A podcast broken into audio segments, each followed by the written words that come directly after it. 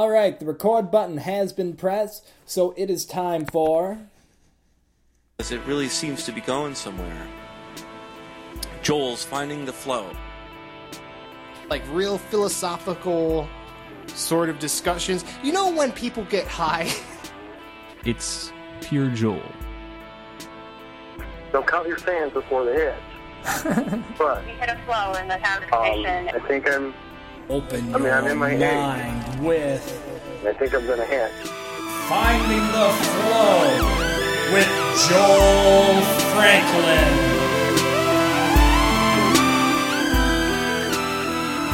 Today's guest is my oldest brother, Todd. Uh, we talk about computers. We talk about um, relation, family and stuff, and, and we talk about the 80s and the 70s. Uh, we, we, we have a lot of stuff to talk about, and it doesn't matter. I love I love these aim, aimless uh, intros. But anyways, this is part one, part one of two. Uh, so we're gonna we had such a nice time, and I thought the content was so good between Todd and I that um, I figured that I would split it up into two parts. All right.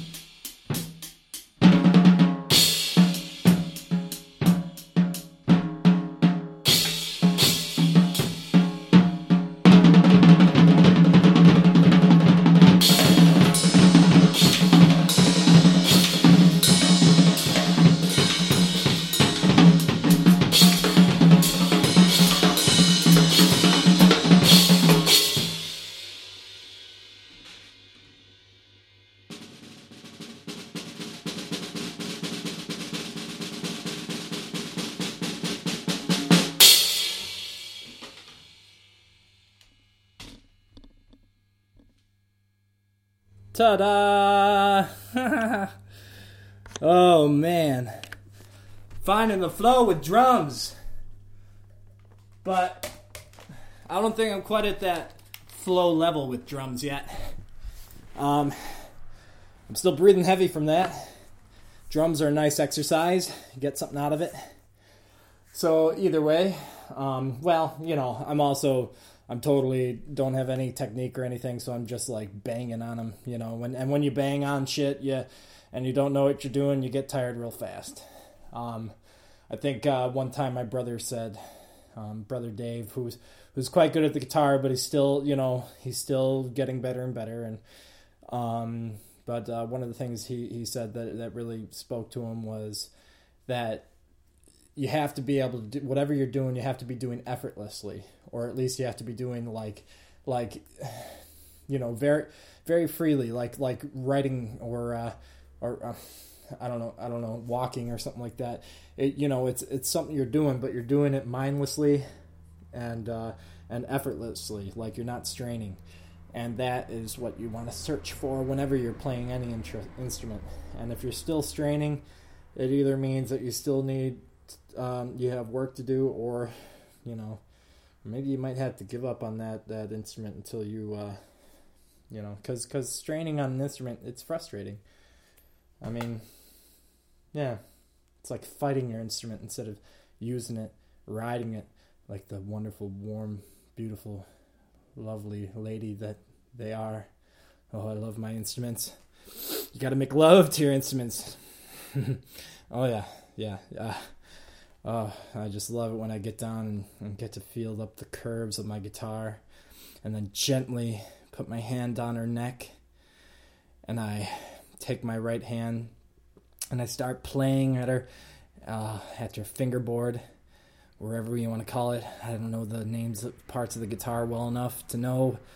Oh, but then you start playing with playing with her fingerboard, plucking away. Oh yeah, that's that's when it starts getting good. And then, and then, and then, and then, and then you you effortlessly pluck at her put your hands up and down the neck at the same time, and when you do it in just the right rhythm, when you do it mindlessly, you start to hear music. You start to hear that music. Oh, that music of of that that uh you know, you know, it just starts coming out, you know, sounds sounds this is um this is the X X rated Joel cast. Joel finding the flow cast. I think I think that you know even though Scott and Dan called their podcast Scott Cast and Dan Cast, um, I think that that uh, that could always be like the nickname for anyone's podcast in this this group. You know, I mean, it, it, no matter no matter what someone calls it, like Chris calls his uh, Chris Chris American Life. But if I don't want to say Chris American Life, I'll just say oh the Chris Cast. You know, the Chris Cast. so yeah, finding the flow, finding the flow cast. Um, so I I uh, I'm feeling the spirit of of Scott um, coming back within me. I mean, what the hell? My my uh, the title of my show is finding the flow, so I might as well just come to this unprepared. Um, but basically, I'm I'm uh, extending sort of the part of me that um, I can let out when when I know there's no you know wife in the house or whatever. so I can be a little more uh, loud, a little more, a little more edgy, I guess.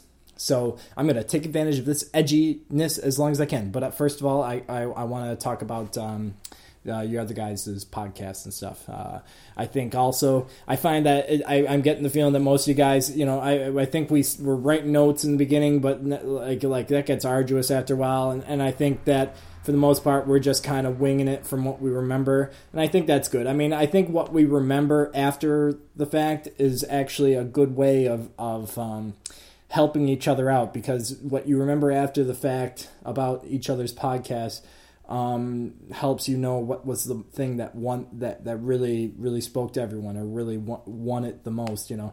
And it always seems to be the same. Um, like everyone's loving Scott's new newest uh, podcast because I think he was finding the flow and he was totally hyper like happy and that was awesome. And he had he had a spectacular laugh that like just exploded in that episode and that's contagious. Every time he laughs like with such gusto. And you know as the long running theme that Scott has lots of gusto in his laugh. Uh, but either way, um, uh, great job, Scott. I I feel I see you uh, blooming. I see your beautiful little rose coming out, coming out, and uh, oh, and and and how I want to sniff your rose, Scott. I want to sniff it, and and you know possibly pick it. and and love it. You know, put it in some water, watch it slowly die. But in the meantime, I'm enjoying this this time of you blooming. So, uh, and then um, yeah, I, I, don't I don't know. I mean, it's all there. I mean, Scott's Scott's been entertaining from the beginning, but it's just getting more and more exciting. Um, all right, uh, Chris. Um, oh, I, I, yeah, I, I, I, I was starting to double think should I should I go on, but but because I feel like there's so many details with with Scott's podcast. If I if I would have gone back and listened and and uh, wrote down some notes, I would have remembered. Uh, but so I feel like I'm I'm I'm I don't I don't. I, I, I, wish I could give you more, Scott. I wish I had more in me, but uh, uh, maybe I'll, I'll let you know kind of part of why I don't have any time for any of that right now. Um, so, anyways, um, uh, on to Chris. Chris, Chris, Chris, Chris. Your last one. What was it? You, you, you, you, you, you. Oh yeah, yeah. You talked about the spiders. You had that fun little intro with the low voice and um, and oh yeah, and you're starting to use that keyboard shit. I love it. I love it. Uh, you know, just every little interval he can, he puts a little comedic. I mean, and he's pretty good with the timing of that shit. You know, uh, he puts a little convenient. Oh yeah, uh, oh yeah, oh yeah. I mean, he just inherently finds the funny of of probably all these like like I don't know. Who knows if he's getting it from apps or if he has some some uh, program on it, on his uh, music software. But he, either way, you could tell that he that he you know he, he just had something that was like a chorus, you know, going oh yeah, and and uh, and he heard it and he was like yes, you know. Uh, but I love it. I love his little aids, his little live aids. I like I like live stuff. I, I like live stuff better than post, but I still like post I mean, I you're you're the post king, and you're you're starting to get really good at that live shit too. Um, but I, I I mean, as far as the most exciting thing, it gets my like uh, goosebumps. I love the live stuff. Um, yeah, so so so lots of fun there, and once again, lots of details that I would like to comment on that I I can't think of right now. And then Dan, hey Dan, um, I've been I've been liking you know your your uh, your your rush stuff. I, I, I, there's tons of stuff you bring up. I, I actually, I, I liked, I mean, I like, you know, your, your, uh, new sound thing. I, I totally got what you were saying about the Apple and everything, even though I don't use Apples, I get it. You, and the, that sound was used for, for, uh, for something else. And then they're using it for, you know, whatever on the iPhone and you made your own custom stuff and that's cool. And, um, you know, it's like, uh, if I ever have a free, free minute, I have to like write down a list of, of Dan things to do, you know, because, uh, because I am always interested in, in checking those things out. Um, and I would like to customize all my sounds. Um, by the way, I just got an iPhone, and actually, this interview is on an iPhone.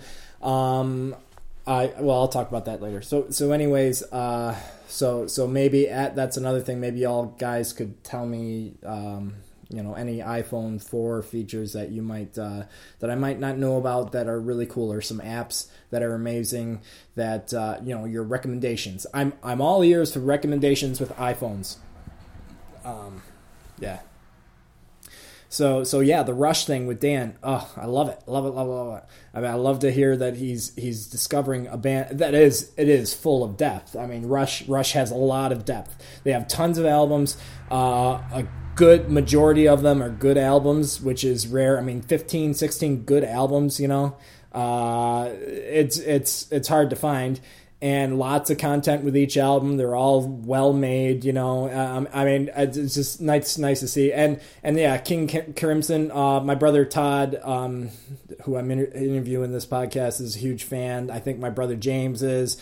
You know, every, I think everyone that knows Rush likes King Crimson. I think my brother Dave is. So I have yet to to really check them out. So I I um because you have uh, been like so open to, to checking out Rush, and I think it was probably. I think I feel like I was the guy that pushed you over the edge. I think um, you you were you were like hearing it around. There's a lot of Rush buzz going on right now, uh, but you you heard it from me, and that was it. You were like, "Fuck it, I got I gotta check out these guys." And it sounds like you're having a lot of fun. It is it is lots of fun to discover something for new. There's so much of that shit out there you know, don't ever feel like you've heard everything. I mean, uh, I'm sure I'm sure not many you think that, but I think sometimes we feel like we have.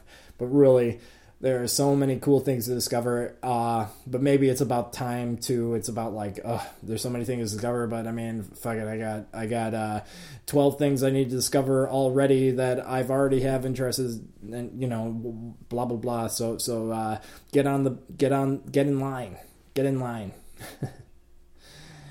um, and I'm I'm a very judicious uh, person with my lines. I like to to uh, you know do the, the, everything chronologically in order. If I uh, if I was gonna check out something, you know, uh, um, a month ago, I would check that out before the thing I wanted to check out uh, nine months ago, and so on and so forth. And uh, and so you know, you just take your time.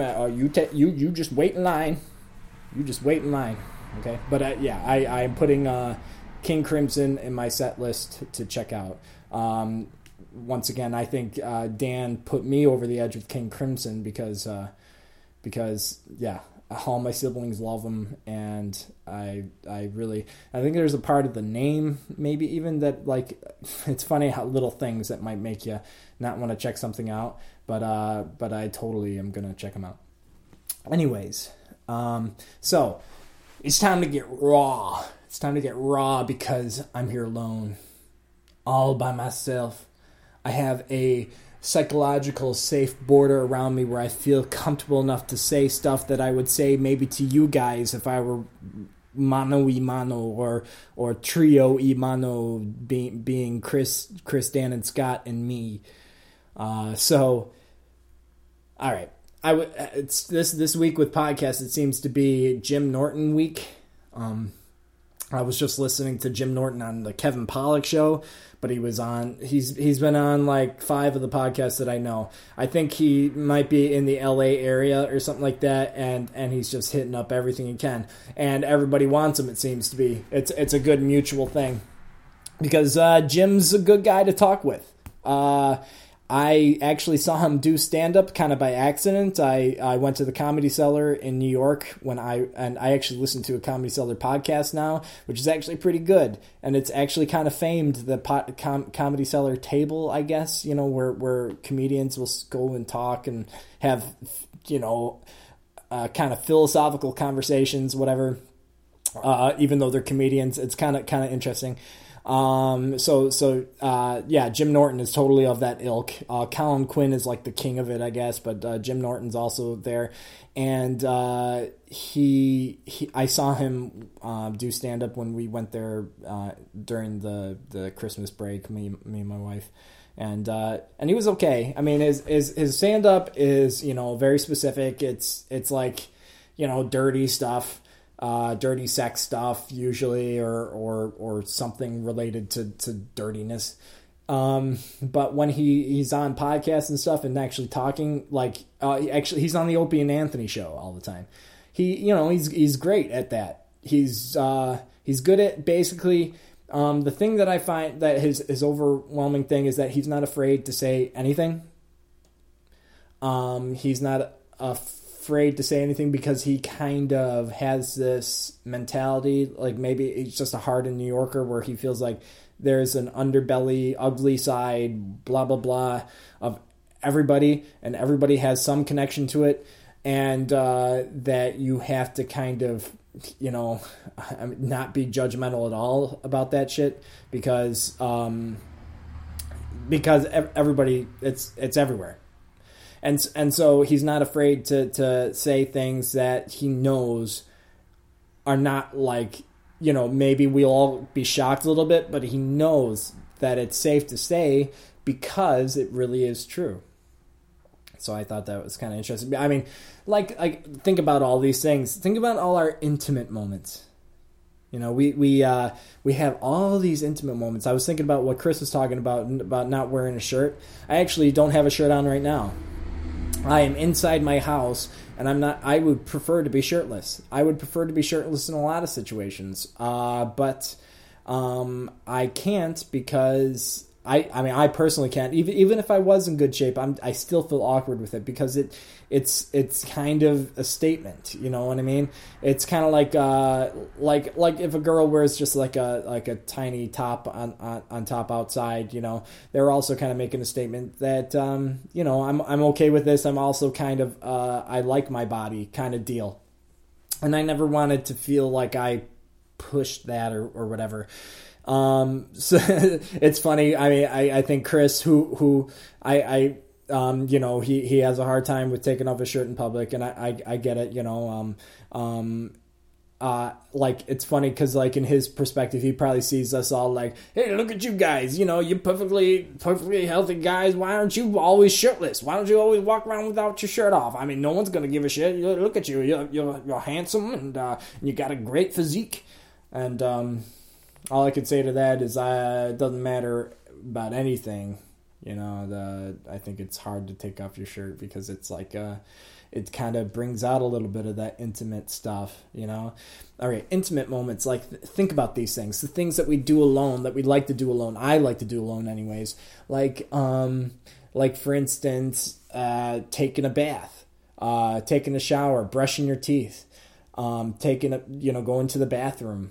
Um, these are all private moments that that we we basically have I mean, we we got a little education when we were kids, but then once once we got to a certain age, it was basically it's all uh, us from then on. And so it's kind of funny because uh, I know lots of kids. I remember when I was a kid, like or, or, people, you know, it was like ex- exposure when you were a kid, because because there were situations where you did have to take a piss or, or take a dump in front of people, and like it was funny because some kids would just be kind of sheltered and just be taking a piss like in some weird way.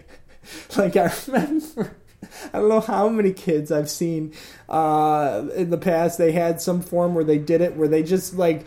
Uh, I mean, I think just boys is all I have experience with, but they they would just pull their pants down when they were going to take a piss, and then just they wouldn't put their hands on their penis. They would just stick their their pelvis forward, put their hands somewhere to the side or behind their back, and just pee like that. And I, I think it's so funny because that, I mean that that's just basically this kid's way of doing it. He's never been checked in on, you know, no one's watching him piss, and so he just keeps on doing it. I mean, he never, you know, was taught until possibly some horrible experience in high school where he he uh, figures it out finally. And I think that's still true. There's always this kind of little sheltered part of us where we have our beliefs that we've held on since we were a child like um even even brushing your teeth like sometimes i, I kind of got beyond this but, but i mean early on with my dating i used to notice shit like that like i would be like you you you brush your teeth like that or you you take a bath like that or you wash your ass like that or you dry yourself with a towel like that or you take a shit like that or you know uh and and and uh you know and, and it's interesting I mean, now I just think it's all all just bullcrap. Let everyone be what they want to be. But I also think it's kind of funny how without this kind of social guidance, without the guidance of other other people watching you do stuff or, or kind of you know being clued in to how things are or, or whatever, or having good or, or having parents that, that kind of communicate that. Um, you can be left in the dark for so long so long. and I think I found that. I think uh, part of me that's like that is that I I was very I was very nonverbal as a kid because I had two things going against me. Uh, one, um, social situations were hard. You know, I, I socially was was very uh, awkward, and I and uh, I was kind of I don't. I, it's hard to explain, but it, or, or at least the the explanations are a little too raw for me right now. But uh, but I was very quiet as a kid, um, based on that, and also on the fact that I was the sixth of of uh, seven kids. And Todd, my oldest brother, who I'm gonna uh, I have the interview with today, he was the oldest of all that. And so it's a very different dynamic. And he was oldest by far. I mean, I actually talked to him a little bit about um, him being like an uncle almost because he was out of the house, you know, b- before I was even like five, you know, and or well, not quite that early for me, but but pretty darn early. Uh, he had his first child at 91, and 91 I would have been eight years old. Um, actually seven. I would have uh, been like I had my birthday in December, so I would wouldn't have been eight till December, and, and, he had his first kid in January. So so basically, he had his first kid at, when I was seven. I basically just turned seven. So so you know, and he was out of the house by then. So so so basically, what I mean by being the younger one is that you know.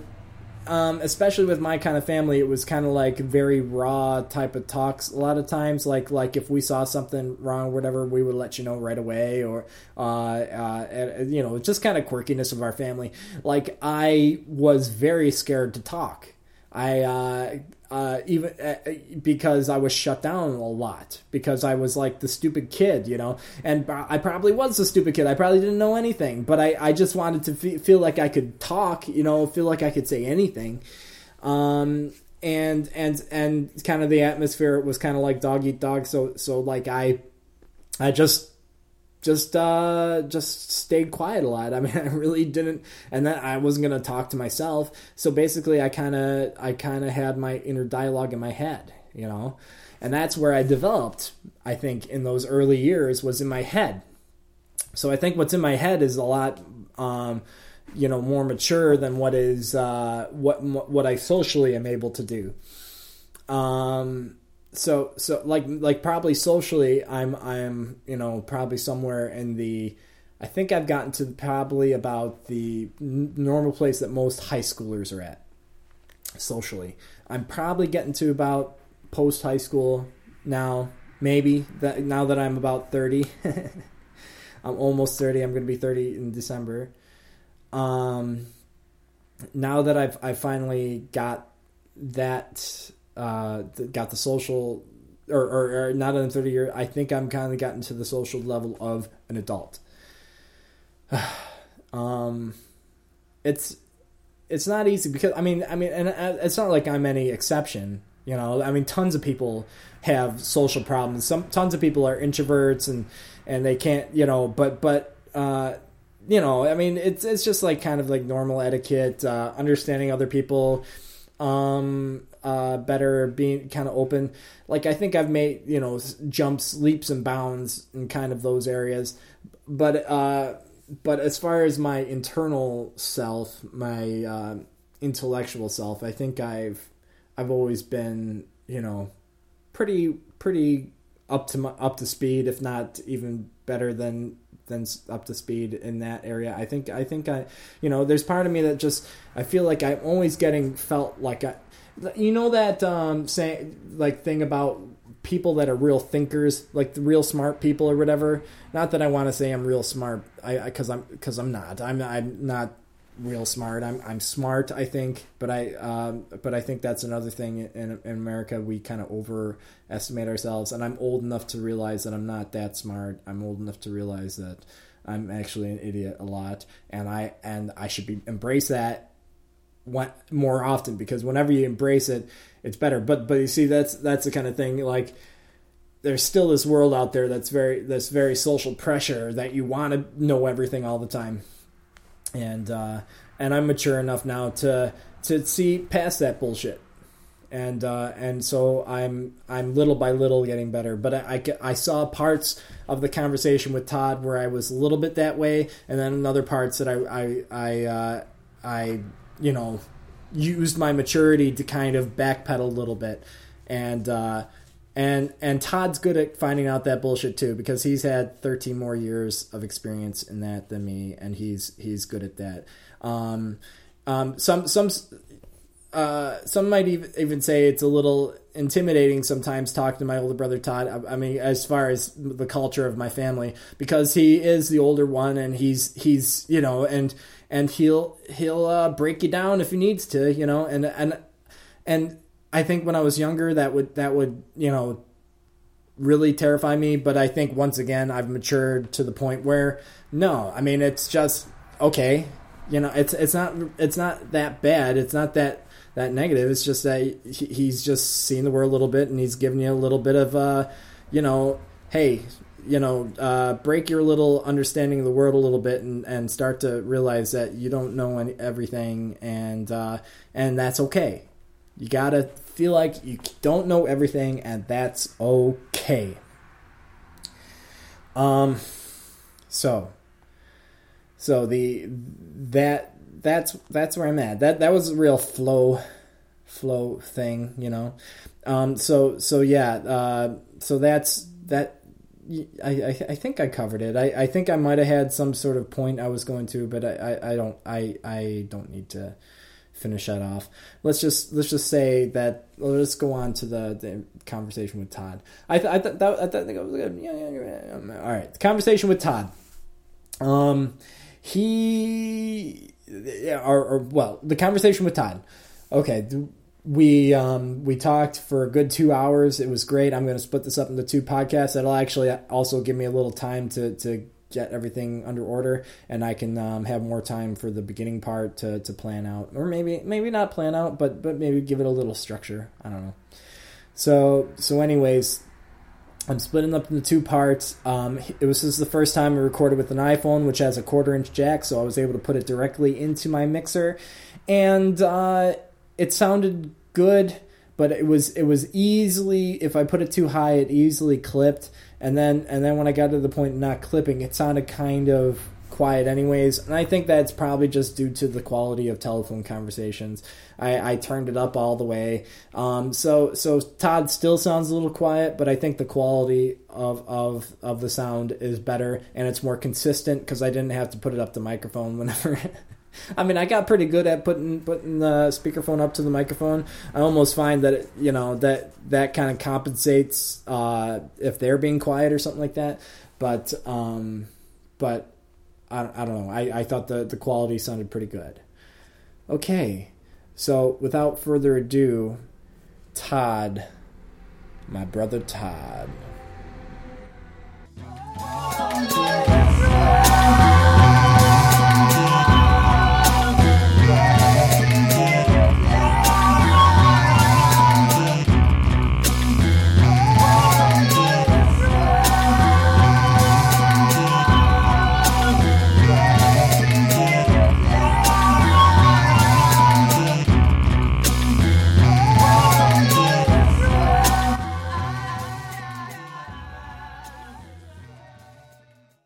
All right, we are on the phone now with my oldest brother Todd. He is um, 42 or 43. You're going to be 43, right? I just I turned 43 in May. Oh yeah, that's right. That's right. You're May. Yeah, I'm I'm, ter- I'm terrible with birthdays, but I guess the only thing I could say is that I, we have a lot of siblings. Uh, that's true. Yeah, that, you probably know mine though. Yeah, you're December of, of '83, so you'll be 30. Yeah, I'll be 30. So I kind of have a big, you know, a, big three zero, big three zero coming. I, I wonder if it's more weird for me or for you. You know, seeing your me become thirty. I don't know. Um, I don't. I think. Um, I don't know. I think thirty was more significant for me than forty. Yeah. Yeah, yeah. So you you're forty. Yeah. Well, it, it, before we go there, like, um, so so you you run a, a computer shop, right? And, yes. And uh, so you generally do like um, you know uh, repair work or whatnot, and and uh, so you know I thought that was kind of an interesting business. I, I thought maybe you might have uh, some stories that uh, you might know, you know some some some like like give us give us sort of an idea of some of the the shit that a computer repairman has to go through. You know, like like through a story. Um, well, mostly mostly I deal with Windows, obviously, and uh, most uh, most of the time it's viruses and malware. Um, as far as what people do to screw up their machines. Um, other than that, it's you know hardware failing, hard drives, motherboard, lightning so, strike. Lightning, lightning strike.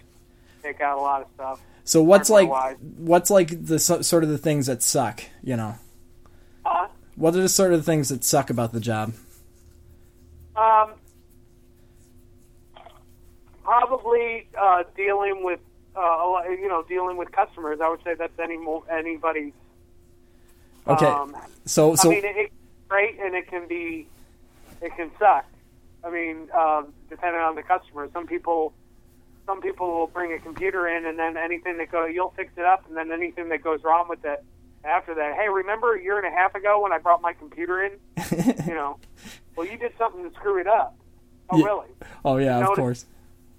You know that kind of thing. Yeah, and they, I bet you, you know, everyone's kind of like a know-it-all. Sometimes, uh, I mean, in the computer business, it's you got to kind of hold your ground. I mean, you know, the, the whole uh, customer is always right. scenario uh, is usually not true in the computer world. Customer is usually wrong. um, I mean, and, and not to say that I have I have some wonderful customers, but then I have eh, you know people that get stupid about like, oh, okay, well, um, it's it says here in this book uh, that I should do this, and it's like, well, that guy's obviously smarter than me because he wrote a book. so, you know, Yeah, have, go ask him to repair it. Exactly. It's kind of, it's kind of like you know I'll get sometimes I you know get sarcastic, but the thing is, is when you're in a service business, uh, that's that's the main thing. Is you know your main your main business is servicing the customer, not necessarily the computer. So Yeah, yeah, totally. Yeah. I mean, yeah. Go go ahead. Well, I mean that's I mean that's the main you know a happy customer is a good customer. So Yeah. you want to try happy, but you have to kind of guide them in the right direction. Yeah, and you get you got to kind of learn. Yeah, you have to learn how to be like a, a customer shepherd. You got to guide them. Hey, yeah, I mean, you know, I mean, like with with Windows, I always recommend Firefox uh, as far as a browser with AdBlock Plus on it, so it keeps the banner ads down. So that also helps keep malware off the computer. Um, you have to, cut, you know, people like tend to we I call them drive-by installs, not by not because it's like a drive-by shooting, because they drive by them while they're hitting the next button. Ooh, here's a free, you know, here's a free video player that I don't need, and then they go next, next, next, next, next, and then Yeah. they got, you know, a browser helper object to redirect their searches. They got toolbars all over the place. You know, Yeah. just Just, just ju- ignorance, you know, really. I mean, um, and so that uh, a lot of that. I mean, but frankly, if it wasn't for Windows, I wouldn't be doing this. So, you so yeah, you really get to know Windows. So so that that actually kind of uh, helps makes me think of uh, Linux. You're a big Linux guy, right? I mean, uh, is, I like. I, I wouldn't say I'm a big Linux guy. I have a I have a distribution I like called um, PC Linux OS. uh-huh. So, a guy that, well, it was started by a guy uh, called, who went by the handle of Texstar, T E X S T A R. Uh-huh. Um, his name is Bill Reynolds. He's on Facebook. He's a cool guy. And uh, he started out um, as a, he would do custom packages for a OS called uh, uh, Mandrake, which was the Fr- it was a French. Uh, Mandrake was kind of France's uh, entry into the Okay. All right, so let's let's get this a little layman. You know, I mean, I so um so basically, kind of explaining what Todd's saying is that this guy. Uh, operating systems, you know, the things that run your computer. Basically, most people run off Windows if they have a PC, and then and then there's an operating system for for Apple that comes along with the computers. So this guy was making his own versions, his own custom versions. It- actually, to, to get, I'm kind of getting putting the cart in front of the horse. Uh, Okay. Eh, they're going way back. I mean, before Windows, before Microsoft, before Steve Jobs, Seventies. uh, be, be back into the '60s. Six- Okay, Uh huh. um, there there was a operating system called Unix that was developed by AT&T. Okay, AT&T developed this operating system called uh, Unix, and it was a cross-platform operating system. Or in other words, it would run. You know, you could you could design it to run on different hardware, and that and, uh, and um, the government told at one at some point the government told AT&T that wait a minute, you can't be a monopoly in the phone business and be in the computer business at the same time. Oh. So AT&T took their project Unix and they gave it to Berkeley, and Berkeley uh, Oh. Berkeley developed it, and I, and this is all very uh, how do you say this is all in a very loose nutshell, if you will. Sure. Sure. uh, well, that's all we really need. You know you can go on Wikipedia and look up the history of Unix. Yeah. Um, yeah. uh, Spark. Unix- spark people's interest. Spark. spark their interest. Right. Uh, Berkeley developed Unix, and uh, they, you know, that when. you know, So consequently, it's really the Unix is the original cross-platform operating system kernel. Well, then jump ahead. So, so wait, can can you just explain just one thing that that I think will help make it easier? Is that um, what sort of things were were they running uh, that back then? I mean, what sort of things would Unix even be helping? Com- what sort of operating? I mean, would it was it looking something like DOS or was it? What, I mean, back then I can't imagine there was anything very fancy. Now, uh, in fact, the first graphic user interface, the first GUI, Yeah. we call it, uh, was developed by Xerox Palo Alto Labs, running on top of the Unix operating system. So That's so Unix we- Unix was part of the beginning of that too, huh? Yeah, and, uh, they, they that, that's where they came up with the X windowing system, where both Steve Jobs and Bill Gates took their ideas from. Okay, uh, in fact, uh, they had uh, it, Steve Jobs talked about going to Palo Alto Labs and seeing the first mouse, and you know trying to develop a mouse that cost, instead of two hundred fifty dollars cost twenty five dollars to make.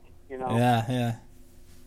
But Yeah. then, anyway, um, that you had Unix, and then you had something in the 80s that came up called open source. The uh, uh, and the GPL was spelled uh, Richard Stallman, I believe is the name uh, that started the, the uh, GPL, which is General Public License, Uh huh. and uh, uh, then a guy called Linus Torvalds in the early 90s, I believe it was 1991, developed a, a Unix-like kernel called Linux. okay, After Linus Torvalds, Now you use And- that word kernel a lot. We we better find out what that is before we go too far. the core of the operating system, like Windows. Uh, uh, Windows run ran off. Well, at one point it ran off the Win32 kernel. You know, Uh huh. kernel is the core of the operating. It's kernel with K E R. Uh, So so is it a lot of of programming, uh, like written programming?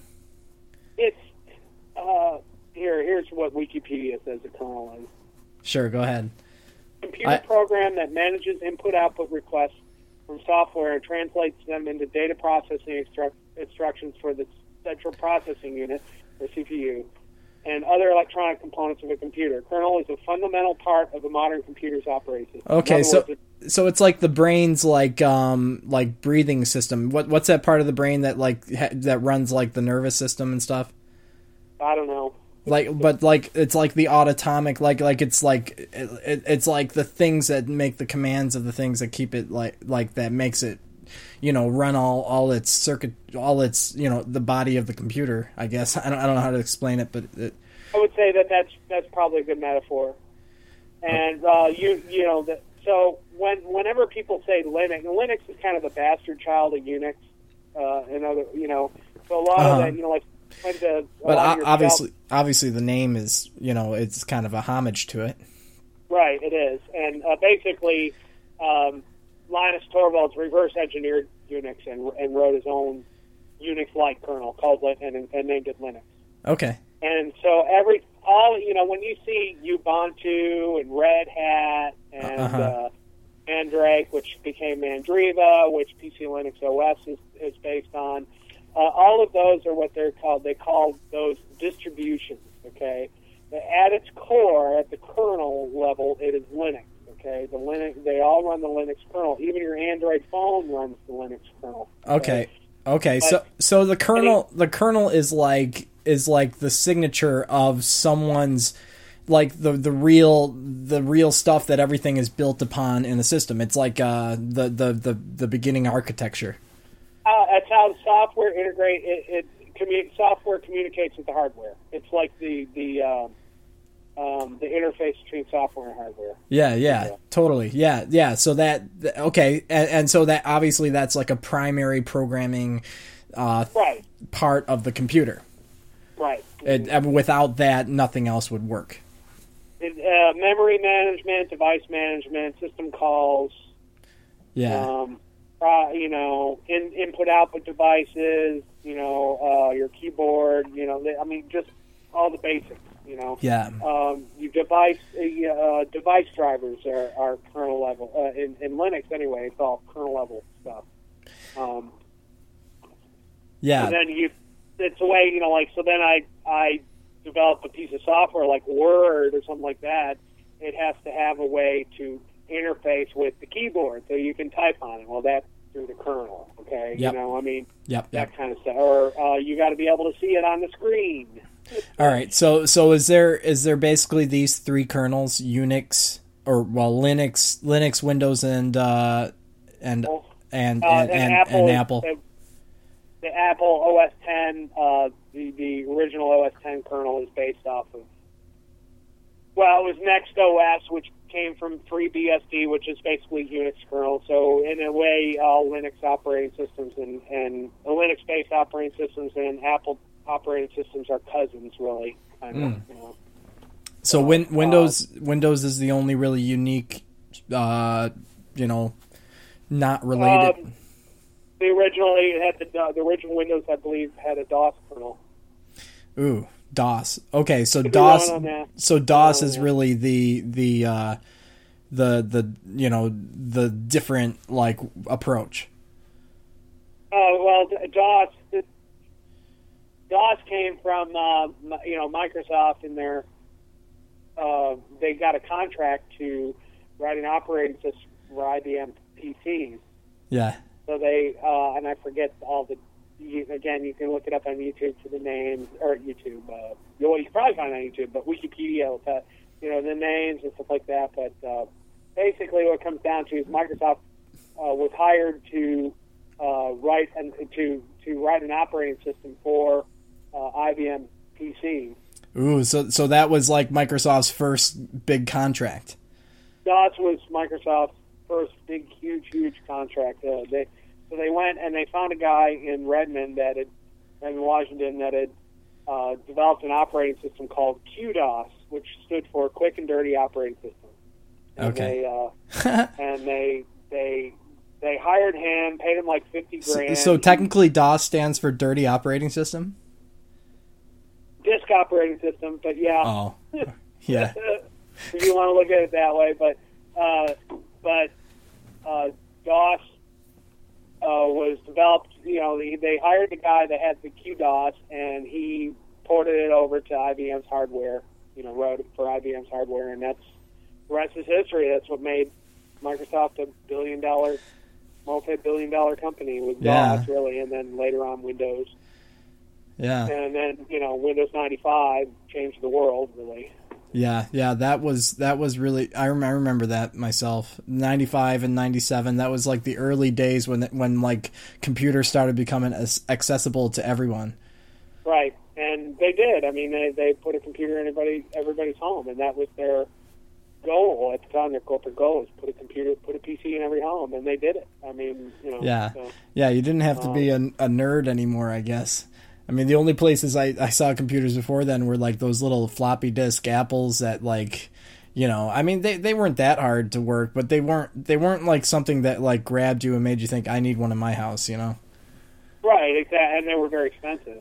You know. Oh yeah, yeah. So the only people that had them were freaking you know institutions and stuff like that. And that that was Apple's. I think that was Apple's only lifeline for a while. The only place I saw apples. I mean, though though all my friends say that they've had apples since like the '80s, but but um, uh, you know, as far as I remember, the only apples I saw were in in schools. You know. Yeah, in schools. Uh, I mean, well, uh, I went to Holland School in the '80s, and we had Radio Shack computers. We didn't even have Apple computers. They actually had Radio Shack. For, I don't even know what that it would have been. they were TRS-80 Model 4s. They were basically PC clones. Um, Oh, okay. it, the Tandy computers later on. TRS stood for Tandy Radio Shack. Oh, okay. Computers. Yeah, I I actually I had a Tandy. They had Chris DOS, TRS DOS. Yeah. So they had their own DOS, which is basically DOS.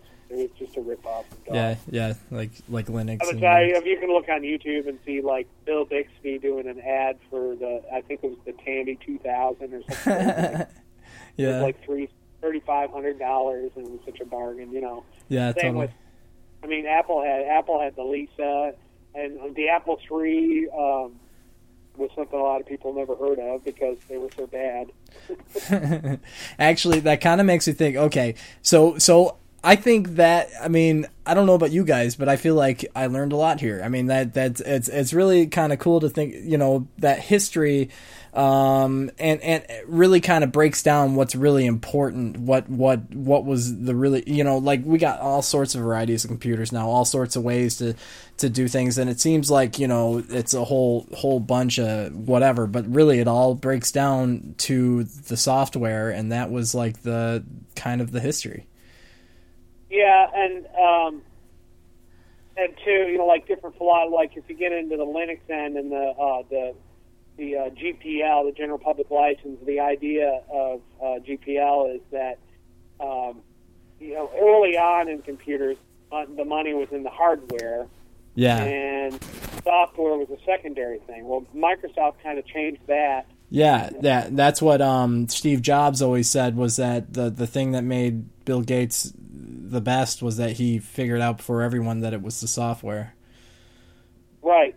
Yeah, that's what Bill Gates. I mean, and Bill Gates. I mean, any more than like uh, if Monsanto wants to make uh, GMO corn and uh, wants to not label it so that you don't know that you're eating it, then they go to the government and they, you know, they buy they they lobby some politicians to put it through, and they change the law to suit them, and that's kind of what Bill Gates did.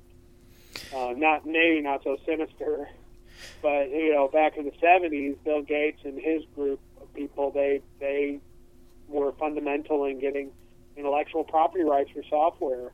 Um, You know, Yeah, yeah. I mean, and that, during the those those turf wars, I mean, I'm sure sure like uh, it was just it was just a matter of, of, of seconds, like like you know just uh pe- the, just a race of who's gonna you know Well, ba- and and then ba- you know, like like uh, if you watch like the, uh, I- I'm a big movie buff too, and you watch the um, like the behind the scenes on the Star Wars, and they're talking about making the first, um, the, the first uh, motion control camera rigs, you know, uh huh and guys built those computers, you know, I mean from scratch. They didn't just go buy a PC motherboard and and Yeah. load Windows on it. Those guys had to write the software too. I mean, so Yeah. at one time, you know, yeah, the hardware was one. You had to write your own software or, or build, you know, to run on the computers. You didn't buy software off the shelf. that's that- that's crazy. Microsoft, they they made software a business, a big Yeah. Yeah, yeah, and so basically, you know, he he he won that race, even though maybe that race was. I mean, it was bound to be someone to to to get on top there, but I mean, it was like it was like gonna happen, and well, the other thing is that if you, uh, you know, the, the the GPL, what I was going to get to, and the kind of all the Linux distributions, is that uh, most software uh, should be free, and if they're developed, if it's developed under the general public license, then you have to provide at least the, the source code as freely available. So if somebody wants to take that source code and add on to it, and then they contribute back, you know, add on to it, sell their product if they want, sell their services if they want, but they have to do that. But they have to uh, contribute back to the community. They have to give their development back to the community, and that's one reason Linux has come so far. As a, you know, even though it's it's probably the the biggest not a household name thing going. I mean, now that everybody's got an Android device uh, in their house, they all are running Linux. You know, they all are using Linux. So. yeah. but- So so who made that decision with with Android and Google? Did that did who who who made the decision to use a Unix um, kernel? a Linux kernel. I mean, um, I'm not sure who individually made that decision, but uh, the the uh, um, you know uh, the, the, whoever was in charge of the Android project, I'm sure did. I mean, they've got other uh, the Chrome OS is another uh, is based on a Linux kernel as well. Is based on the Linux kernel as well, and then there's all kinds of devices out there that that have uh, Linux you know embedded in them or whatever because the, you know it's it's freely available. I mean, if I'm a I don't have to pay any intellectual property rights to get access to the Linux kernel. I can just go get it. Yeah. I can just. And if I was a software developer, which I'm not, I'm not I don't have the patience for that. I'm a, Yeah. Yeah. Yeah. more of a nuts kind of guy. But um, um, if I wanted to develop my own software under the Linux kernel, it's very easy to do it. You know, I don't have, uh, I- you know, like, but if I want to develop under Apple, you know, I got to pay Apple. I got to pay Microsoft. You know, I, um, Yep. I don't have to to develop software under under uh, Linux. Yeah, and that that's cool because I mean that that you know charges up those really you know uh, brilliant you know uh, people that that want to you know that that have that have drive you know. Well, it's like okay, look at the difference between uh, Firefox and Internet Explorer. Maybe uh, I I don't know the exact numbers, uh, but uh, because the Firefox browser is open source and uh, Internet Explorer is closed source. So I mean, you might have a hundred people, if that, fifty people maybe working on Internet Explorer, where you have thousands of people working on Firefox because it's all there. You know, if you can develop software, you can you can work on Yeah, it's like it's like peer review. Yeah, exactly. That's exactly what it is. It's right. it's um you know peer peer reviewed journals where where uh you know people will put things in journal but but then you know there might be criticize cri- criticism or, or just people a bunch of people checking it out to make sure that it's it's uh, kosher and if they find a problem they'll let you know. right. Yeah. Yeah, that's cool. So yeah, I mean, um, you know, community like the access to community is always the better route. I mean, that's that's what I, I think that's probably what made the internet take off like it did once it became free of of closed Uh, source. Like inter- internet- internet's like the uh, ultimate open source, you know. Right, and, and the internet belongs to all of us. It's it's. Um, I mean, you pay to have access to it, Yeah. but um, the internet belongs to us, and that's that's. I think that's why our our government, amongst others, they keep trying to lock it down. Yeah. Uh, you It- know, the Chinese it's it's firewall. it's you know, too I mean, scary, man. It's too scary for for people in charge, you know. It's uh, they don't they can't predict it, you know. Believe it or not, I mean, even though it does, it seems like we've had the internet net for a long time, but it's a really still very new technology, and it's still in its infancy. I mean, the internet is still in its. I mean, The internet- More than um, um, twenty years after the development of the printing press, the publishing industry was still in its infancy. You know, I mean, Yeah, So, and, and yeah, I and, mean- and that that in itself that is dying. I mean, it's dead. I mean, it's just it's just you know the the, the biggest institutions are just staying alive because of probably you know everyone fifty and above. But I mean, for the most part, you know, n- uh, physical newspaper is dead. Sure, yeah. I mean, uh, that, that Who would have yeah, who would have predicted industry that? You know. But um, Is, it, it, well, like I mean, that thirty years ago we were going to have a paper-free society. yeah, and we're starting to see that now. I mean, we're we are actually starting to see that. I mean, not not paper free as so much as you know you're running. You know, you might be more likely to print crap out. I Yeah. think now that uh, we have all these handheld devices um, and book readers and stuff like that, that we're actually starting to really kind of scratch the surface of, of what a paper-free society is really going to be like. yep, So, yep, yep. I mean, I, you know, imagine all those those heavy books in our book bags, you know, and now it's just going to be one pad that you don't even have to have a book bag anymore. Or, uh, the, the cloud, the the cloud-based computing, you know, all your files, so your files.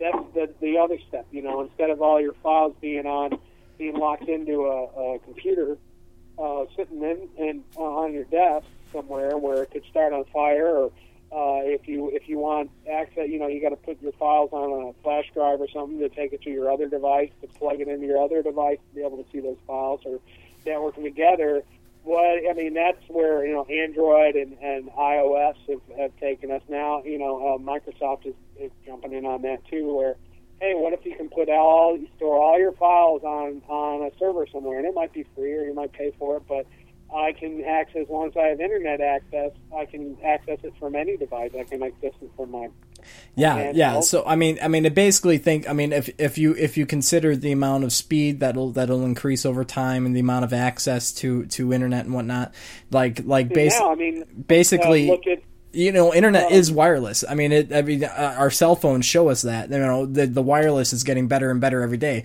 And the more and more things become wireless, I feel like the more and more like like it's just well, it's like why have a giant record collection other than um, other than for the feel of, of vinyl.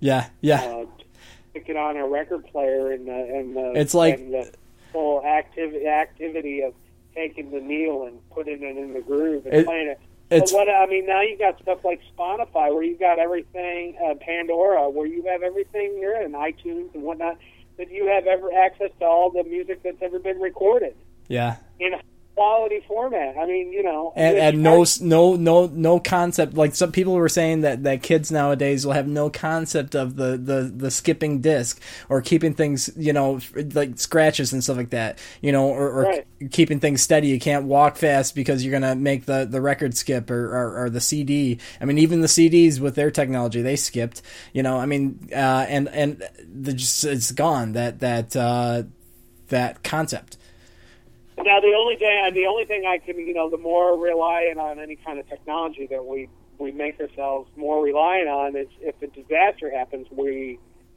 uh, uh, it could do possibly more damage. Like you know, if there's a giant EM pulse or something, or solar flares that knocked out everything. I guess. yeah i heard about that yeah and they say it could Again, you it could know, I happen mean, any day Sure, I mean, but then again, you know, I they mean, they they do over you know right tomorrow too, you know, and and and Yeah. everything. yeah yeah I and, and they tend to you know over over exaggerate that sort of shit too you know like you know like like they're they're not breaking it down to like the science of it they're just telling you like the the you know the sound bit that that that makes you scared you know Right. I mean, but they like like I mean, if you look at um, maybe science fiction being the driver of technology, I mean, look at all the stuff on Star Trek. I mean, what what don't we have from Star Trek? We we don't have starships yet. yeah We don't have beam. We don't have transporters. uh-huh Um, and you know, um, we don't have phasers. But Yeah. we're close we're close on some of that stuff. But we do have all the communications. yeah, Communi- mean, know- communications like, like i mean communication like things that that that like really take off are the things that you can make that make sense like especially in like a like think of it like in a war sense where all your your technology goes i mean like all that early technology started like in world war ii you know in world war one. Like like um, i mean actually those wars were almost like a a showing off of their technology. Like world war one they were talking about was a powder keg because all these nations had these big armies from the industrial revolution or big big like stocks that they all wanted to test it out you know what i mean? And and uh you know technology was just booming. I mean it, uh and and then world war ii like like communications was what like became uh, you know i i can't remember what sort of but i mean computers came out of world war ii and i think communications i mean they were going back to to civil war with like the telegraph you know what i mean? And and Well- and and from all that, you know, it's all like just a struggle to beat the neck your competitor, you know, and uh, I mean, it's just crazy the exponential rate that all this shit, and, and, and so yeah, it, may, it just communications in particular kind of makes me think back to war. Well, I mean, if you think about it, the original binary code is Morse code. Literally, it's binary. It's On or off, on or off, D or blank. I mean, it's dashes, but it's the same. Oh, oh yeah, yeah, yeah. The b- bumps and dashes. Yeah, that that. So, I mean, and so I mean, if you want, you can trace both telecommunications and computer technology back to you know Morse code. Yeah, I mean, you know, I mean, you really can if you think about it. And then you know, IBM came along and they built counting machines to to help. Uh, um, well, actually, it started because they needed a machine that would would do the. I believe it was the 1880 or 1890 census. yeah. And, Oh, uh, oh, um, cool. and that's that's where IBM came from, and and then all these compute, you know, I mean, Yeah, everything, yeah. uh, you know, other companies came up, and you know, I mean, eventually you had, but uh, you know, you had AT and T, um, you had Western Union, you know, Yeah. communications, and then eventually that became, um, uh, you know, uh, that developed, you know, Bell Labs developed the first transistor, which you know uh, brought along the um, Radio. the age digital computing. I mean, you had Oh yeah, yeah. but everything was analog. You know, everything was vacuum tube. Yeah, yeah, yeah, totally digital. Yeah, I mean, I, um, the uh, uh, I got two things I, w- I wanted to say. Like, I I just got this. There's a podcast called In Our Time. Um, uh, actually, I can't think of the, the the guy's name now.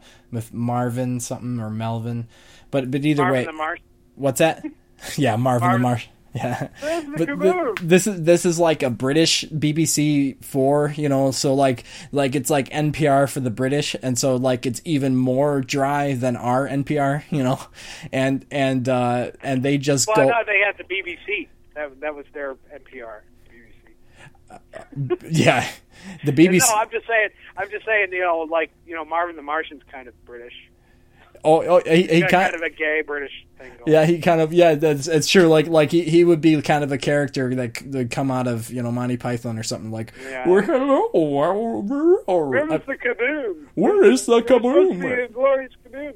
anyway, I'm sorry. I, yeah yeah so so but, so he um, had th- so so this cool this this um in our time program is awesome because it like like it just goes hardcore on a subject. He t- he gets like some of the best people out of british you know uh, schools like oxford and cambridge and uh and and and you know anything else but like like he gets guys from there. And then they just go like they give you like everything they know about something in in, in, in an hour, you know, and it's a tight hour, tight hour because it is an actual radio show, you know, that's they just put on a podcast, and so so um. Uh, one I heard that was really good was about radio. That that just came up. You, you should check it out. Uh, but I mean, they just talked about the whole chain of things that made radio, and it was so so awesome to, to hear it all. It, like all yeah, I time- would like to hear that because I'm certainly not an uh, not an expert at any of this. I'm just you know I'm like you know it's like it's like Joe the mechanic talking about the invention of the automobile. You know, I mean, yeah, yeah, yeah, yeah, totally. I mean, you know, I mean, I'm not Henry Ford or Steve Jobs for that matter. I just Yeah. I'm just you know Well. I think you know more. I think you know more than a, than a lot of a lot of people I know. You know more than me, and you know you know more than uh, probably most of the guys that uh, that listen to my podcast. Um, but uh, yeah, the, the I mean, radio like eh, you know went back to like um, telegraph was really the the first start of radio. That's what made me think of that. And telegraph Yeah. was was basically the, it was a it was a came out of an experiment that was in the early 1800s about um, uh, making a signal go over a, a wire. You know Right. and then and then eventually some guy uh I can't I can't remember Morse. Yeah Samuel E. Morse. yeah Samuel Lee Morse I think was the guy that uh, made the code he he was he was a, a, a, a kind of revolutionary in that time because he he made um he he made the code uh like like he he was one of the first to develop the code like for this uh, you know thing and so so he he was the the first kind of programmer I guess you could say uh he he, Right. he made a language for it and uh but but the real big thing was like with with invention uh, uh, related to electricity and then they started to realize that they could make a um I can't remember what they called it but an electric pulse uh that that uh it before they called called it something else before they called it radio waves but basically they could you know make wireless you know communication wireless wireless telegraphy. Yeah and that so they would basically have a machine to be The, able uh, to, Nikola Tesla had something to do with that. yeah too. exactly they Tesla was Tesla was like the um, Yeah, that's why they went into electricity. He was, he was the mad genius of his time. I mean, he was a bigger genius than, then uh, uh, than the- Edison, than Edison. Edison or, or Edi- they you said know. they said his he did the AC or which one did the AC? uh, um, um, Tesla. Yeah, and AC was was the obvious like superior um, way. Yeah, I mean, you know, was it dangerous? Yes. I mean, they, uh, but Edison went on. A, it was kind of like Bill Gates versus Steve Jobs Yeah. in the 1800s. You know, but Yeah, totally. And and uh, so so he had a relation to that, and so they basically made some way that they could they could make make the waves, and then some a tool that could receive the waves, and so that, that was huge. And and and then and then eventually someone in the line was able to make a uh, the the ability to change frequencies, and that made it even more useful Right, because because then you could actually si- you know signal in onto one frequency, and then right, you have AM, you have AM and FM, and AM is amplitude modulation, FM is frequency modu- modulation, and each you have a ba- you know you have a carrier wave, right? So like uh, uh, you, you, you know uh, you would have a carrier wave, and that's your station, you know. yeah. like fifteen twenty on the AM dial. You know, Yeah. that's your carrier wave, and Yeah. then Uh, then Oh. well, you on the transmitter side, you you put your intelligence on the carrier wave. Your intelligence is the signal you, you want to hear. Yeah. So You manipulate that carrier wave, and then at the other end, your receiver strips away the intelligence off the carrier wave, and there you have your, you know, your your voice or data or whatever, whatever. Yeah, yeah, yeah. Your, you know, yeah, totally. It, it's basically it's to say, you know, there's, uh, uh, fa- you know, there's different types of mod, but frequency modulation is your carrier wave is a, a range of frequencies, and you know, uh, your intelligence modifies the frequency rather than the amplitude of the wave. Anyway, I, I, Yeah, uh, it's been a while since I was in electronics school, but we had to do that. Yeah, and I think I think a couple of things that made that possible. But guess who the guy? I mean, so during this whole, they said it was like it was one of the best um like series of pure science, where it was science for science sake, and these were all kind of accidental like discoveries or innovations. Well, if you were- think about it, I mean, most of our major discoveries, uh, scientific discoveries, were made. Um, spontaneously uh, well, I mean, or they in, were made. in, indirectly. uh, we had basically every all the technology we have now. We had sixty years ago, seventy years ago. oh, okay. I mean, you, you know what I mean? Yeah, I that's mean, what up saying. to the invention of the transistor, you know, in 1948. So Yep. ever since then, it's all been pretty much refinements of technology. We had there were color televisions, you know. Yep. There were, I mean, uh, there was radio. There was, uh, there were computers. There were digital computers Yeah. uh, by the by the end of the 40s, and so ever, all of the major, I mean, other, And once again, You know, they- end of the end of the forties. What was that? That was World War II, man. That was probably the Right, biggest, right, yeah. biggest, biggest dump of resources into that. right? But you know, I mean, you It was know, like a desperate a dump. lot of you know all these you know all the the developers, the founding fathers of electronics, you know, and um, then you, you had your you know Marconi's and your Teslas and your Edisons and all that thrown into the works. Yeah. Um, Yeah, and and so Kodak, so that that was the thing that was cool because it was like uh you know there was a lot of they, they so that's what they found. It was such a such an example of pure science and there was a lot of that in the late 1800s and early 1900s um go- and, and if you going think on. about it too, I mean, you know, uh, there's a lot of we're not as far sighted as we used to be because I mean, what you're holding in your hand right now, your your smartphone there that you're recording the show off of, yeah. Um, you know, that is the culmination of you know 60 years of development. I mean, you know, I mean, the, the, some guy invented, the, you know, Bell Labs invented the transistor, and they invested a lot of money and a lot of research into, you know, uh, um, miniaturizing, miniaturization. Really, I mean, that's what it comes down to. I mean, you, they invented the hard drive in the 50s. yeah Well, you know, now uh, now the hard drive is that's the next thing that's going to become obsolete, the mechanical drive. But you can go from you know uh, I think some giant hard drive that takes half a room that maybe holds five megs of data to um, you know to a little tiny laptop hard drive that can hold two terabytes of data. You know, I mean yeah it's ridiculous just refinements of that technology. I mean, now you've got, I think the latest Intel uh, chip. Uh, uh, let me look it up. I think it's got 40 billion transistors, and I mean seriously.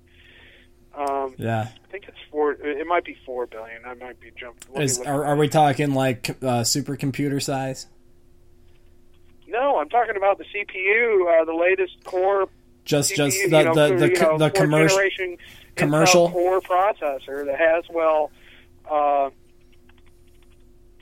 um, processor. Let me look it up. And Haswell microarchitecture.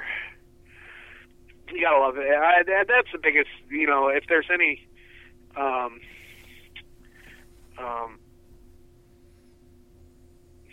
um, huge innovations of the la you know it's it's our access to information really I mean when it comes down to I Yeah. mean, uh, everything all that all culminates into access to information now yeah and and then con- I can co- go and just look type type it in the computer and find uh, how how many transistors yeah and then the access a, uh, the access of communication or, or access of information is because of our access of communication right it all which yeah, it- which is all, also the the um you know the wh- what I feel is like it's it's the ability to create an intelligence, a, a brand new intelligence. it's 1.4 1.4 billion transistors on a on the latest Haswell chip. yeah, yeah, latest but that's I mean that's, and that's that's gonna that's gonna be in your laptop. I mean, Yeah, that's yeah.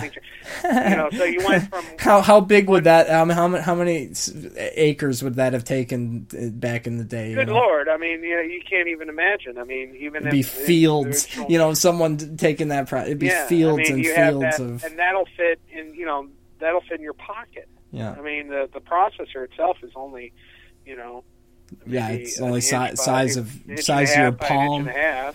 Yeah. not even. Yeah, it's a lot smaller than your palm. It can fit in your palm. Yeah, I mean, Yeah, t- totally. Um, you can you, you know you could cover it with your thumb. I mean, I mean, so so so yeah. I mean, so imagine. So this is kind of what. So so like I'm saying, like this culmination of the internet is almost like an intelligence of its own. You know what I mean? And and the thing that's kind of cool about that is, uh, like like. Or, or, or a good example of that is like this program that I heard about, the speech program, where Right. um, basically the use of com- of the internet with uh, what do you call those um, uh, uh, algorithms.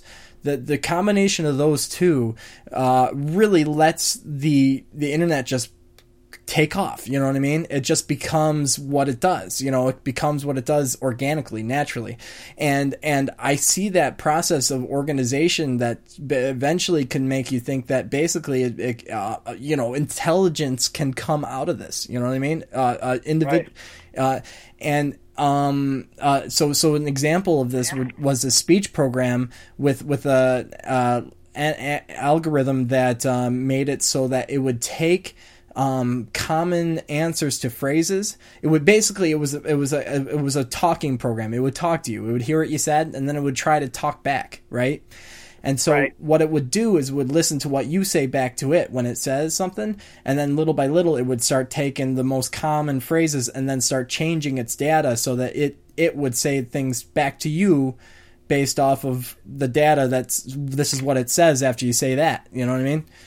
Sure. and little by little like people don't even know they're speaking to a computer they they get fooled to think that they're speaking this to a real person you know what i mean and, and you take that take yeah. that you know long enough i mean it, it would take off but you know millions of people using that you know i mean just imagine how refined that could get Well, I think that's like the thing, like with stuff like uh, voice recognition software, like uh, Yeah. Siri and um, yeah you know, the exactly Android voice recognition. Um, that's, that's I, and that's I've, the biggest. Uh, you know, that's that's where you have you know the cloud. Uh, the you know the, uh, the power of, of the cloud really is just you know this massive interconnected network. yeah and i mean i mean Um, and the fact that everything's getting smaller i mean like we're talking about google Well, glasses I mean, just for just to put it into perspective, in ni- uh, looking here in 1999, um, the Pentium 3 had 1.9. Well, I'm sorry. Uh, where, where is it? Uh, how many million transistors? It was in the yeah the uh, 9.5 million yep transistors, yep and that was in 1999. That's only 14 years ago. yep Now they got a chip with 1.4 billion transistors on it, yeah and uh, i mean like like commercial chips. and that's and then you know, and then and so I mean, in the 60s, this guy uh, Moore Moore's law they called it. Yep Uh, I think I think uh, I always forget his first name. Every- every- every so one many- of the first guys. Yeah, every 18 months they'll they'll double the amount of uh, transistors they could fit on the same size Yep. die. So once again, an, They- an, and- an exponential formula. Right. Yeah. And and it's they've it, it's not really a law more so more than a goal. Yeah, But they've kept it up. They've kept it up for the last you know 50 years. Uh, yeah, Here Moore's law the, is, is the observation that over the history of computing hardware, the number of transistors on an integrated circuit doubles approximately every two years. The period often quoted as 18 months is due to Intel executive David House, who predicted that a period for doubling in chip performance being a combination of the effect of more transistors and their being faster. Yep. It was named after Intel Corp co-founder Gordon E. Moore, who described the trend in his 1965 paper. Uh, the paper noted that the number of components in the integrated circuits had doubled every year from the invention of the integrated circuit in 1958 until 1965, and he predicted the trend would continue for at least 10 years. But now it's, it's It's going on 50 years. 50 years, yeah. that, that's crazy. And and the thing is that the kind of makes me, I, I don't know, I, I, maybe it means nothing, but the fact that it's every 18 months, which is not an exponential thing, that's just a steady thing. That's almost like clockwork, you know what I mean?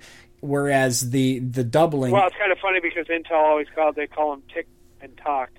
yeah, the, the uh, they always go they they their uh, tick is when they uh, update the architecture, and tock is when they shrink it down. So the the the fourth generation these Haswell based processors uh, I just built a machine on uh huh, uh, um, these Haswell processors, the newest ones, are a tick. I may have that backwards. So they they've just improved the technology itself. Now the next one, they're they're on a 22 nanometer process. The next step will be a tuck, and they'll shrink it down. So Okay. Then, you know.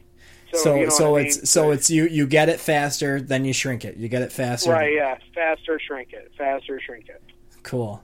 Yeah, yeah, yeah, totally. And uh, architecture development too. Like now, ever since uh, Sandy Bridge, which is two generations ago, they they've been, they've been integrating graphics onto the chip. yeah, And AMD's been doing the same thing. Yeah. I mean, and so now they now they don't just have a CPU; they have the graphic, they have the GPU built on on the CPU itself. So Mhm. I mean, that's how. I mean, now you don't have to worry like a you don't have to have um, like if uh, a motherboard with an onboard video chipset on it. It doesn't have to have that anymore. The chip, the video chipset is on the chip. Isn't that funny? I mean that that consistency actually. I mean, like like clockwork. I mean, so for instance, that it is exponential, but yeah, it is kind of funny that it is like clockwork in that way. Right, you That it clockwork, and that's how you can predict you it know. very well. Then you know that Yeah. basically gives you a, a very good template for predicting technology. You know, Right. And um, so uh, uh, I it just makes me think like like okay, they got Google glasses now, right? You know, Yeah. it's like the next step in just integrating technology. Like like what's his name keeps saying the the the the the what do you call it the the oh um there's the, the it's it's a word that that represents when man and computer become one. Cyborg. No, no, no. It's it's a it's like a you know it's like a prophecy. You know the the uh I don't know, but but if Kurzweil Kurzweil Ray Kurzweil, look up Ray Ray Kurzweil really fast, and you'll it'll say it like in the first second. Okay. Ray Kurzweil. I'm surprised you don't know about him. Um, it sounds familiar. Uh, well, okay, just uh, when you when you read this, I'm sure it'll intrigue you. K U R Z I'm not sure, but I'm sure Google will will fix or it. Kurzweil W E I L Kurzweil. Uh, American author, inventor, futurist, director of engineering. I've seen him. I, I recognize his face. Yeah, yeah. Uh, director of engineering at Google. Aside from futurology, he's involved in fields as uh, optical character recognition (OCR), speech te- text to speech synthesis. So he's predicting. He's predicting the this thing called the the something. Uh, maybe in post I'll I'll uh, I'll put the thing the name of it. But I mean I, I figured it would come up right away, like like the the the it was it's something like the unification or the the. As soon as he's available, yeah. Go go ahead. Uh, I'm sorry. uh, Oh, oh, not- not a problem. Jackie was asking a question. yeah Uh, written both books on health, artificial intelligence, transhumanism. Transhumanism, maybe that's what you mean. no no it's it's it's it's like a, a point in t- the singularity. That's it. Yeah. Look up the All singular. right, let's look at that. the singularity. And and he he actually claims that it's already happened, but basically while he? while while you look it up, I mean the singularity all it means is Yeah, he he was uh, electronic Kurzweil. They, he uh, there's a keyboard. Uh, he he did uh, uh, electronic. oh there you go. Yeah, there. Uh, was a uh, um, you know set, uh, in the '80s, I believe. There, were there was a, a brand of uh, electronic keyboards.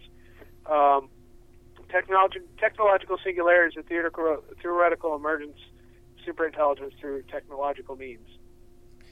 Yeah. So basically, Since, uh, since the capabilities of such intelligence may be dis- difficult for an unaided human mind to comprehend, the technological singularity is often seen as an occurrence akin to a singularity um, beyond which events cannot be predicted. Yet many have made educated guesses about what will follow. Um, boy, it goes on. yeah, yeah. Well, that that's basically the idea that that humans happen tech. 2045. Yeah, exactly. And and I mean, it, like within our lifetimes for sure. And and uh, um, it uh, I mean, it, basically is is saying that we are going to become one with technology, and and then we'll be in a sense become a different, almost like a different species.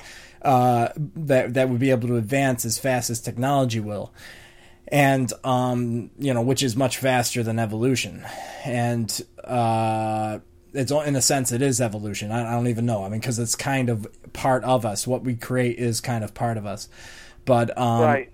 Uh, it's like a child of us. And and so um, just imagine like that with access to the cloud. You know what I mean? So now it's part of you. So now your cell phone that that's pretty much got everything already is just inside your head now. You know what I mean?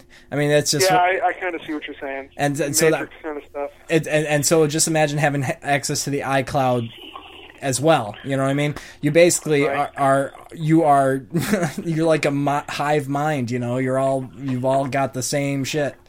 You know? Right. Yeah, I, I can see that. I can see that. I can see that. That's where we're going. Yeah. That's where they, I mean, you know, you see it. uh, We were driving home the other day out in the middle of the sticks here, and there's some kid uh, wandering along the side of the country road with his face in his, you know, In his, in his phone, yeah, yeah. And You imagine, know, so imagine that fucking, No matter where he goes. imagine that kid. Like, just, I mean, not even that long ago, maybe eight years ago, he'd just be kicking the the rocks down the road or something. You know? Right. Yeah. Sure. For sure. Okay, so that concludes part one of two parts of the interview with Todd. Um, hope uh, you enjoyed that, and I'll see you next week.